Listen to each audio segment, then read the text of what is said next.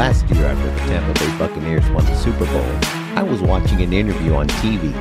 The reporter was asking Rob Gronkowski of Tampa Bay questions about Tom Brady and what Brady's response would be to the questions. The reporter was gauging just how well he knew his friend and quarterback. One question struck me in particular. The reporter asked, Which Super Bowl ring would Tom Brady say is his favorite? A big grin cracked across Gronk's face, and without hesitation he replied, The next one.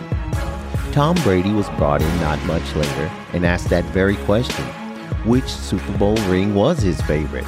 Without blinking an eye, he responded, The next one. The next one? This man had just won his seventh Super Bowl ring.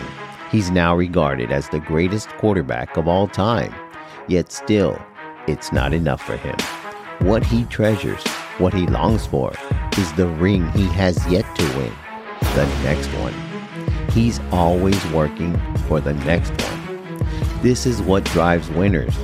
People like Tom Brady, Michael Jordan, Kobe Bryant, Tiger Woods. Their drive comes not from the things they've done, but the things they have still yet to do, the next mountain to climb. They realize that one of the biggest obstacles that people face isn't just setbacks, it's also success. Success breeds complacency. We think we've done enough. Becoming satisfied with what's been accomplished yesterday and losing sight of the fact that there's still more that we can do today. Try and better your best. No matter what you did yesterday, leave it there exactly where it is, in the past.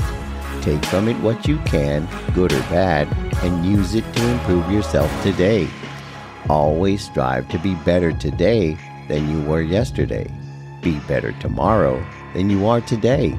Doing that will always ensure your success. That's how winning is done. The people who have learned that secret are the ones who reach the very tops of their professions.